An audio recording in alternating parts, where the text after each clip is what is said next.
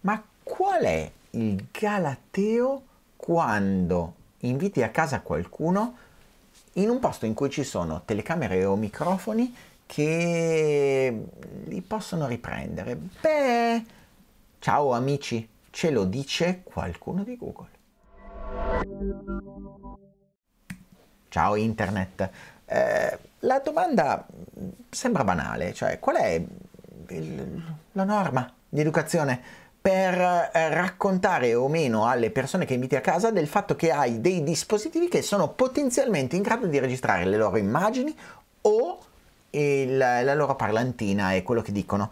Beh, c'è un bell'articolo che ha intervistato eh, direttamente Nick Osterlo, che è il capo di eh, Google per quanto riguarda eh, la parte di domotica e di acquisizione di immagini. E la risposta è stata particolare, mettiamola così. E infatti la persona presa un attimo forse in contropiede, ammette che forse il modo migliore per comportarsi è la disclosure, cioè dire direttamente all'ospite attenzione guarda che c'è un dispositivo o più dispositivi che possono registrare quello che dici o quello che fai o il tuo viso. È una definizione abbastanza adamantina, una definizione abbastanza aperta che mi è piaciuta e che mi trova abbastanza d'accordo. Se all'interno di uno spazio ci sono uno o più dispositivi che sono potenzialmente in grado, che lo stanno facendo in quel momento, di registrarti, beh, forse le persone che tu inviti all'interno delle mura domestiche hanno il diritto di saperlo, il diritto di opporsi, di chiederti di spegnerle o qualcosa del genere ma di sicuro il diritto di sapere che in quel momento sono sotto registrazione, volente o nolente.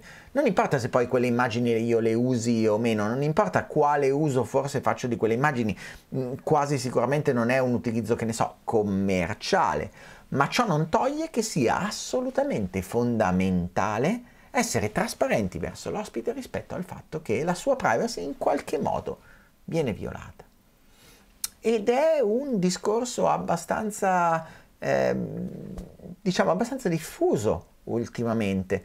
Eh, le proposte di legge che vogliono marchiare in modo assolutamente visibile tutti quei dispositivi, ad esempio, che hanno un microfono o una telecamera potenzialmente in grado di registrare, va nella stessa direzione. Va nella direzione di dire che la mia privacy, la mia immagine, la mia faccia, la mia voce sono un qualcosa che io, eh, che è mio, e che posso voler tutelare anche in modo abbastanza aggressivo.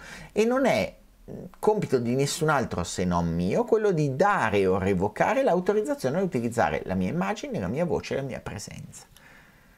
Non so se eh, il Galateo, non sono molto un patito di Galateo, né mh, mm, qualcuno di voi che mi conosce ne sono particolarmente versato nell'essere eh, pro Galateo, che è il modo carino per dire che molte volte tendo a essere un po' troppo spigliato.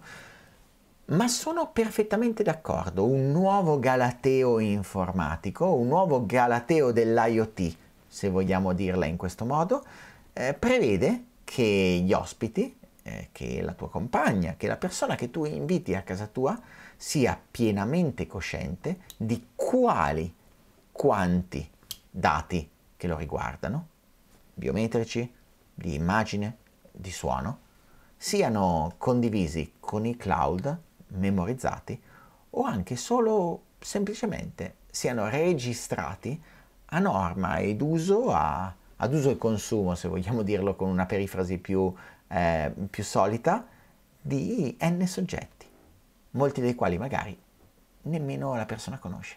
E voi? Invece, cosa ne pensate? Mi raccontate qui sotto, secondo voi, il Galateo digitale cosa dovrebbe prevedere? Sono... è buffo.